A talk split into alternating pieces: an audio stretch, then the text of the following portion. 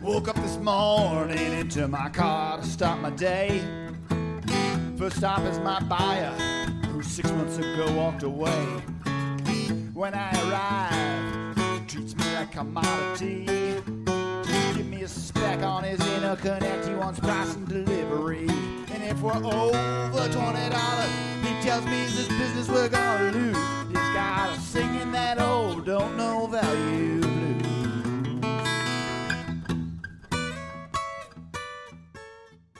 Welcome to the Value Clarity Podcast, where we talk about customer perceived value, how important it is, and how hard it is to get everybody in your company to either point it at the customer value or point it at the door. Today, I am thrilled to have Kara Goldin, who's not only the founder and CEO of Hint Incorporated. Um, if you know Hint Water, you know Kara's product.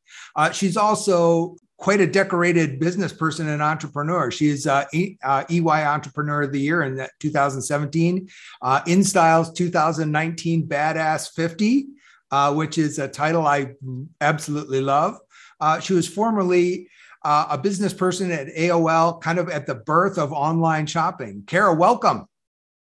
Thank you. Excited to be here. Uh, really excited. Now, you also wrote the book Undaunted. You've got your Undaunted hat. I've got my copy of Undaunted here, my signed copy. Uh, thank you very much. I really enjoyed it, uh, especially uh, like the early parts, recognizing the TP because uh, I'm here in Phoenix and and recognizing Arcadia High School and all that other stuff. Um, did pretty good for a waitress from the TP. Yeah, yeah there's still people that work there that uh, were there when i was there. So it's um, it's a lot of fun. That's very cool. So in, in that book you kind of called yourself an on, an accidental entrepreneur. Tell us how that started and, and how you started with with started hint water. Uh, but i was struck with with something else that i'll ask when you kind of give us the that accidental entrepreneur story yeah, I mean, I think more than anything else, people have always asked me, did I always know I was going to be an entrepreneur? Did I always know I was going to be a beverage executive or start my own business and health and wellness, however you want to, you know, frame it. And I think for me, it would, it really, I think back on, I, I was always super curious. That's the only thing I can say. And it was, I was always asking questions, uh, wasn't afraid to, you know, feel stupid or not, you know, the most knowledgeable person in the room. And so it ends up that, you know, those are kind of the qualities that you need in order to go and actually be, I guess, fearless enough to go and start your own thing. Yeah. Yeah. yeah. I mean, you have to be fearless and you have to be undaunted and you have to not let obstacles stand in your way. One of the subjects, uh, one of the chapters, you, uh, something seemed impossible or somebody told you you can't do that and the reply was, but what can we do? Mm-hmm. Um, I, it's still a common response that I say to this day. I mean, I think it's it's really, uh, you know, there's there's so often that that people will just say, "Oh, it's just impossible. You you can't do something like that." And usually you can. Um, it's just that people haven't weren't crazy enough or haven't thought that long about something to go and develop it. So that's your opportunity. Go figure out those holes and and those those ways to actually make things better. That's yeah, that's you know, biggest advice. You know, I, I, love the fact that your book is written. Uh, each the title of each chapter is a lesson, an entrepreneurial lesson that you had to learn. Right, be brave and and but what I one thing I noticed with with my you know background in understanding customer value is you started with a vision of customer value and value is the customer's outcome. And you started with the idea of helping people live a healthier lifestyle because it had helped you through a personal uh, drinking water it helped you through a personal transformation and that became a driving force. And that was that was like the chapter that you didn't write but every single there's something in every single chapter that you did write that goes back to I, we were all about being uncompromising, helping people live healthier lifestyles. And um, I, I mean, did, did, am I reading more into it than that? You know, am I reading through my own value goggles, or is that no, kind of? No, I, I think that that's absolutely correct. I mean, you know, the thing about it is, in many ways, I think growing up in tech, I started my career uh, beyond the teepee. I, I started my career in publishing and then in, in New York City and then ended up coming to Silicon Valley and, and working in tech. I mean, and and I think it was really in tech was was where I saw this thinking about the consumer constantly because I think in many ways tech is is such a young industry, right? You could argue that for sure that it's been going on for years and but but the thinking eh, when when people talk about Silicon Valley, the core of what I've seen about Silicon Valley is really that there's no roadmap. I mean, things are developed. People talk about it as innovation and all the things that go on in Silicon Valley, but the real core is is that there's a whole lot of people in Silicon Valley, and now it's extended beyond that for sure. But that that kind of think about what the customer needs right? Not just yeah. what they want. I mean, Steve Jobs kind of famously uh, talked about this don't ask the consumer what they want because they don't know what they want, right? Instead, watch them. Ask the right questions. Ask it, at, see exactly what's going on in their world and try and figure out if you can make life easier for them. If you can bring something to them that maybe they don't have that goes along with the way that they're living and so growing up in that and and having a sense of curiosity all along i think allowed me to just naturally bring that into the beverage industry now when i started hint though too it wasn't like i thought okay i've got the perfect experience not at all in fact i'm a very normal person uh, that is, you know, has fears. I had doubts. I, I kept thinking, you know, the people who have whatever worked at big soda companies or maybe Procter and Gamble with their incredible training program that they could squash me like a bug tomorrow and if if they wanted to or or maybe I needed to get those people to come on my team in order to actually make my company grow. And what I quickly figured out, and something that I talk about in the book, is that those people, unfortunately, in many of those companies, don't know how to innovate. And that's the problem with large companies is that, you know, they're they're all talking to themselves and and each other and and they're really uh, continuing to kind of stay on the same hamster wheel versus actually listening to the customer and yeah. thinking about things differently. Yeah, you know, the the book I didn't write um, that's still a manuscript sitting half finished is called Antipreneurs: Why Big Companies Can't Innovate.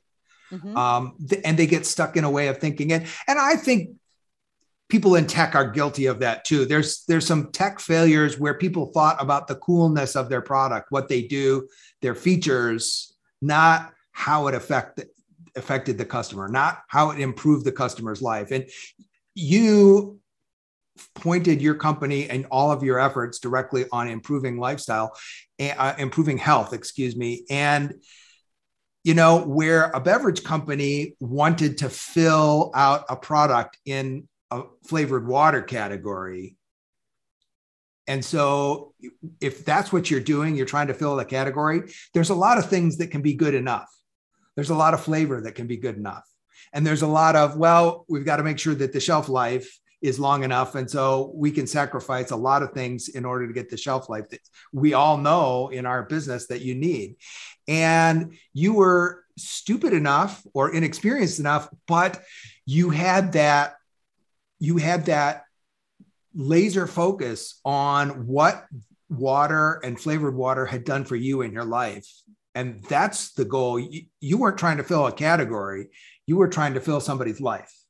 And so good enough means a lot different things even though it looked maybe to an outsider like you were both competing but you weren't. You were one of you was going for something very different right?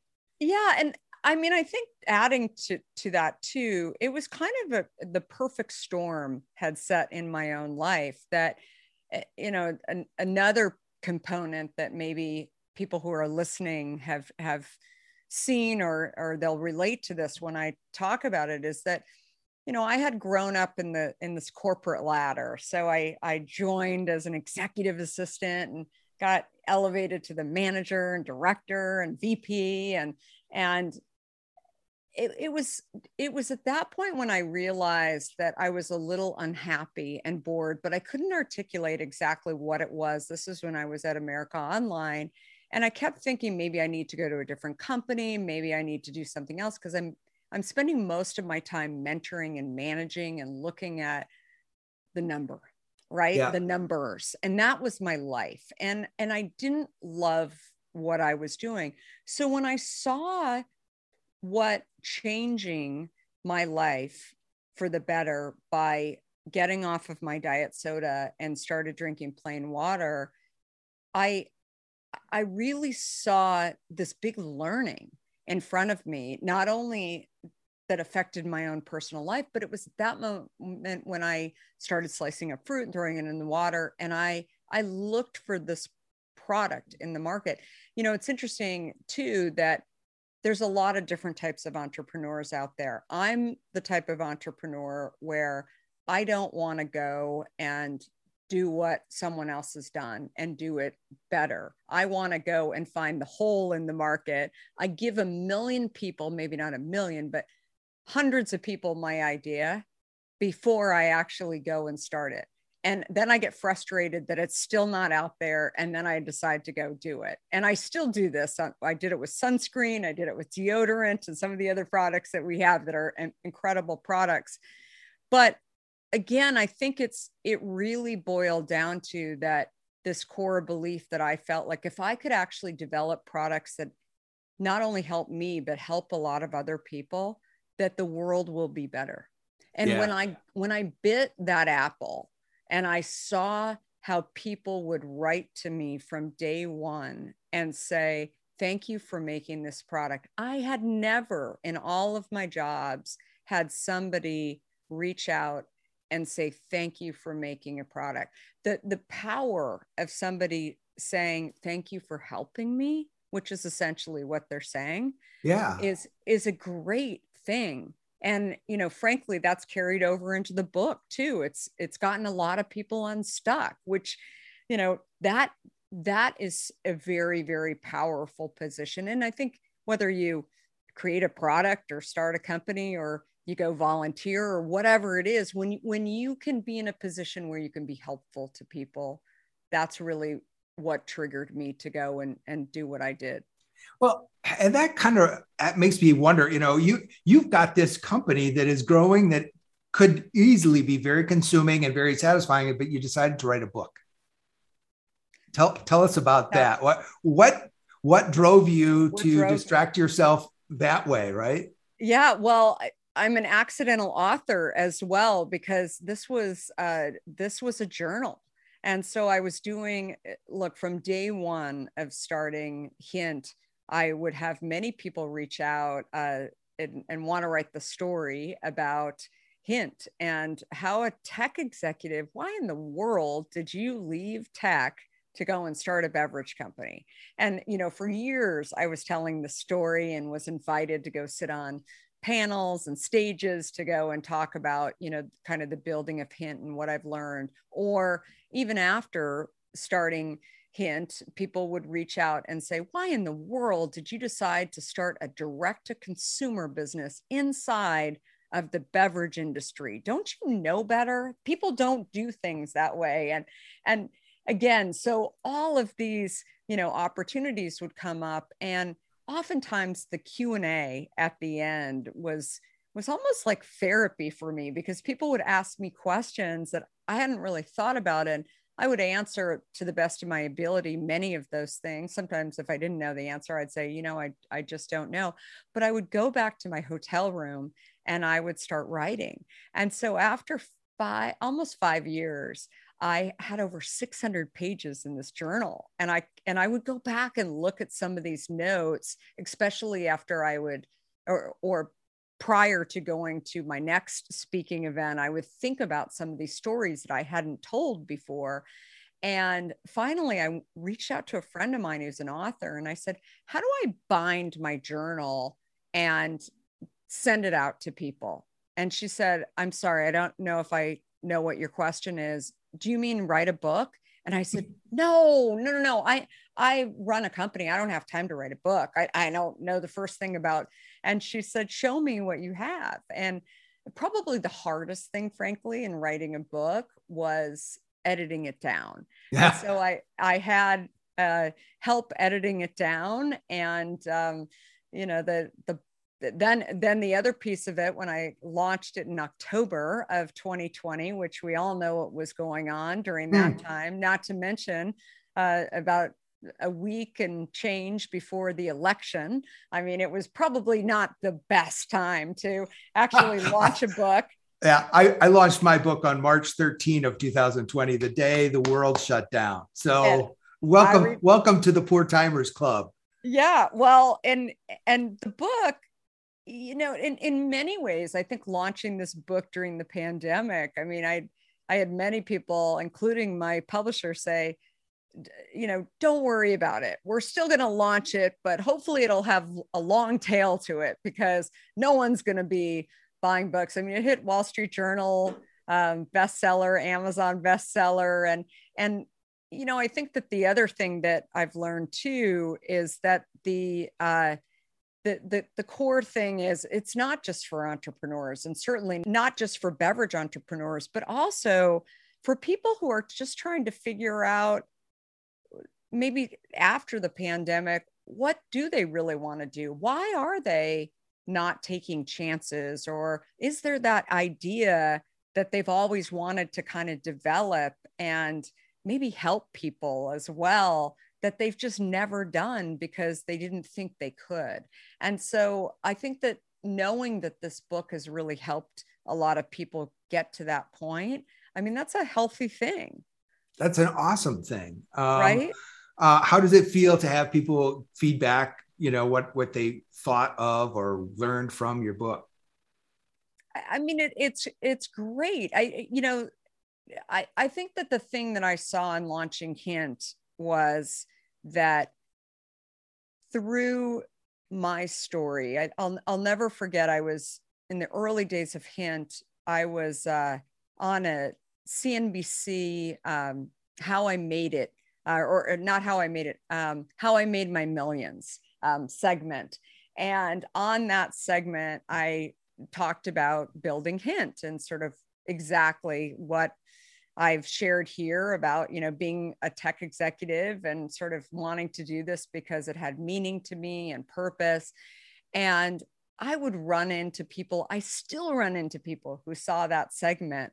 And it's funny because they take my story and they take components of their own life and bring it into my story. And so things like I was pregnant with my fourth child when I launched Hint. There was a lot of other things. Some people don't even remember that fact of, you know, my book. But when I see people who have been pregnant and it, maybe they've been thinking, I can't actually launch a company because I'm pregnant. It's and and I always say to people, that's a that's a lesson of it's never a good time. Yeah. it, it, right? It and, is never and, a good time. and so if i can share my story in a way that helps people to knock down their own walls because i think as you'll agree those are the most powerful um, you know inhibitors of being able to do something so often. It's not the other people that are they come later it starts with you yeah, you know, it comes full circle to that. Yeah, it comes full circle to that person who told you you can't do something and you ask what you can do. We tell ourselves we can't do something. Totally. And we're with ourselves all day long. So, you know, that's that's the most powerful thing. We have to get out of our own way. And and so what I learned through building hint was maybe they didn't have a diet, you know, coke addiction like I did. Maybe there's something around you know some other type of addiction in their life that they pick up on that. And through my story it helps them untangle something that they haven't been able to figure out for years. I had heard that about hint for years and then i started hearing it with my book. And i think that there there's so many it, it's like misery is company. I mean i think that people hearing that i've been called sweetie by a you know male executive oh, or man. right? That made I my mean, blood boil and i you know and i don't have ovaries. But also people think wait that happened to her and she didn't just shut the company down? I mean she didn't just say okay i got to give up. I just instead you know put it in my journal. I put yeah. it as one more story that I can look back on and and it gains strength from it. And I think that that's the that's the thing that I'm hearing about about people who are reading this book that really yeah. really sits with me and never underestimate way. yeah never underestimate the power of a good chip on the shoulder it yeah it's true and you know as i was saying to a friend who was sharing her uh, challenges yesterday, I said, Can you imagine if that person who's challenging you in some way knew that they were actually giving you strength? Right? You'll get through this, but how irritating it would be to that person to know that everything they're saying to you is giving you the strength to take on more in the future. They wouldn't so, necessarily yeah. want to be doing that but they are. Yeah. And I think that that's a real, that, that's how I view life today, that every one of these challenges along the way, you can think about it as being placed in your journey for a reason. But I think more than anything, that the more of these you have, look at the strongest people who are out there, right? That you know, that you can think of. They're and the ones that you really that that really inspire you are the ones that have stories that have challenges along the way. And i think that the more honest you can be too about those challenges are that really makes you not only a more interesting person in, in many ways but th- those are the people to watch out for. So it's not the people who have the most experience and you know the decorated uh, you know moved up the ladder the the the certain way and those aren't even the happiest people. It's the people that are grateful for all of the mountains that they were able to climb and the walls that they were able to crush right? Yeah. You know you, you mentioned briefly that you've got this big direct to consumer business in consumer packaged goods in beverage. And um i was just i'm one of my last podcast guest has talked about their community of users that they call members uh, as one of their biggest strategic secret weapons.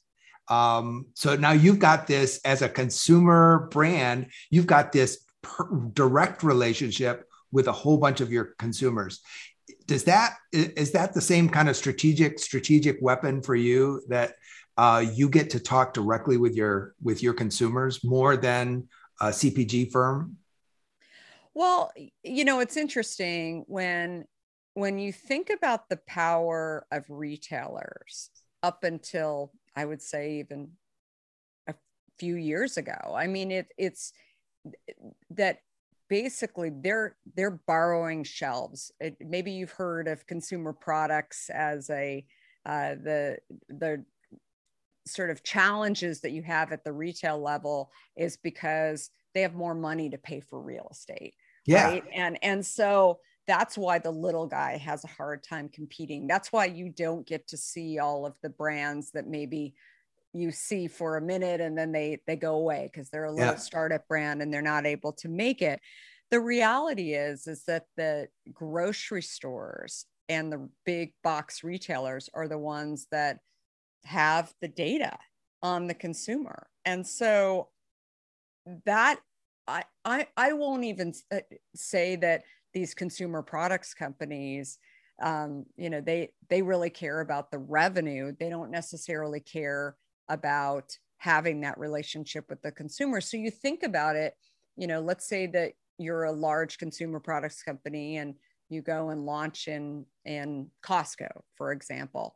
You're to if you want to know about your next product, the standard way to do that is to go and run a focus group and go and, and you don't go back maybe you launch a product after lots and lots of research but you're paying again and then you're paying to be in stores not to say that it can't be a profitable business there, but you don't really have that relationship with the consumer to be able to go out to them directly. I probably a, the best example I can name is is one where we when we launched our sunscreen i mean we decided to launch our sunscreen after you know many years of of growing hint and people said why a sunscreen well I needed a sunscreen. I had uh, some precancer cells on my nose. I started really thinking seriously about sunscreen. I grew up in Arizona, as we talked about. And that's when I thought we have this database of consumers at that time, not as many consumers as we do today. But why don't we just reach out to those consumers and say, hey, we've got this sunscreen that we just developed and doesn't have oxybenzone in it. It smells like pineapple or grapefruit, uh, whatever you choose. And it's $20 a bottle. Are you interested? And just see what people say.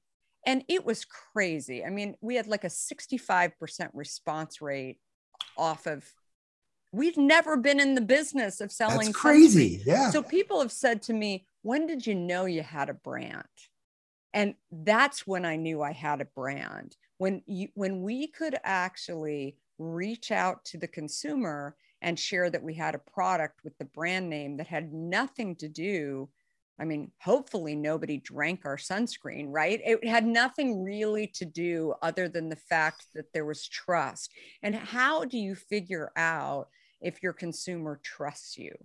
That the they spend money with yeah. you, right? I mean, that is like there's other ways. I mean, their engagement, etc. But that's a quick way to figure out whether or not to, to get that trial. Now, then it, it continues on with loyalty and if they're subscribing etc then then all of those factors as well. But if you don't have the ability for consumers to eh, communicate directly with you then then that's you know super challenging. We were also 16 years ago i'll say too and in tech i always learned that you put an email available to consumers so they could you know reach out to you.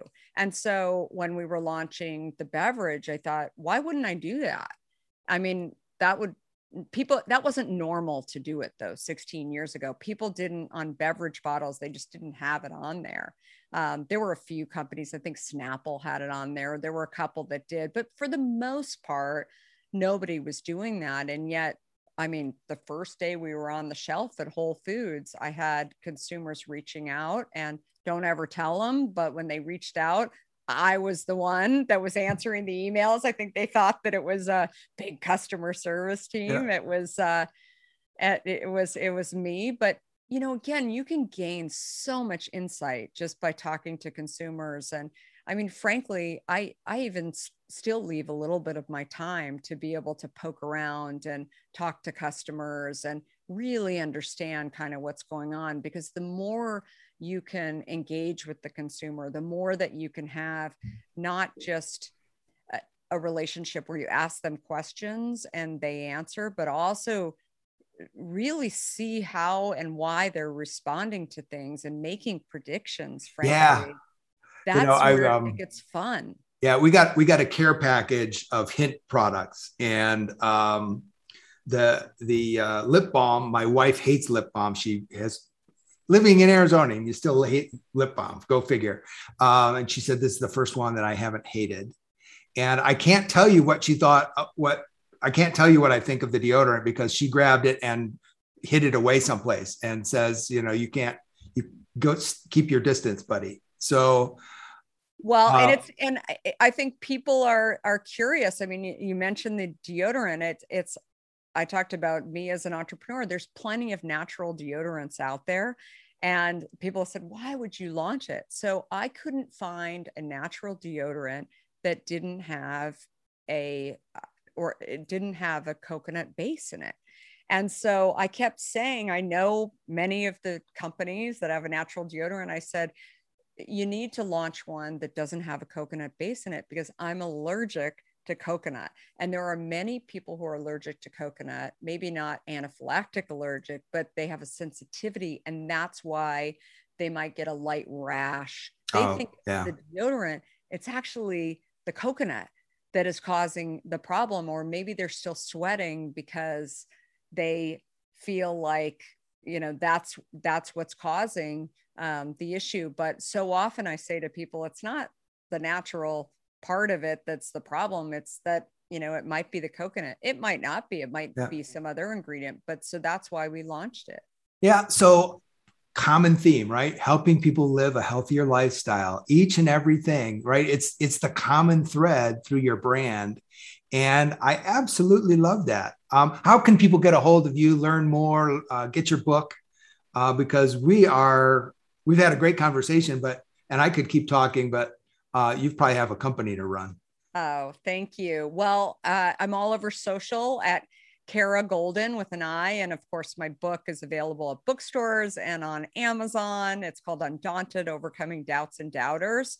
Would love to hear from you and and uh, see what you think about the book. And then, of course, uh, hint uh, water, sunscreen, deodorant, um, available in lots and lots of stores on Amazon and then also at drinkhint.com. And uh, hopefully you'll get a chance to try it if you haven't. And if you have tried it, and come back and, and see us for sure. Oh, that's great. Thanks, Kara. Thank you so much for your time. And thanks, everybody, for joining us on the Value Clarity podcast, where we re- remind you that value only exists in your customer's mind, which means that business is a lot more like brain surgery than you might have thought.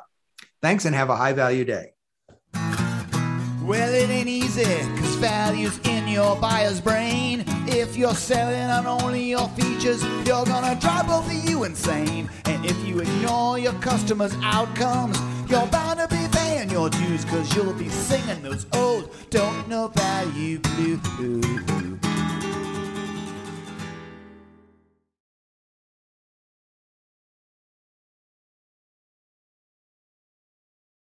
This podcast is a part of the C Suite Radio Network. For more top business podcasts, visit c-suiteradio.com.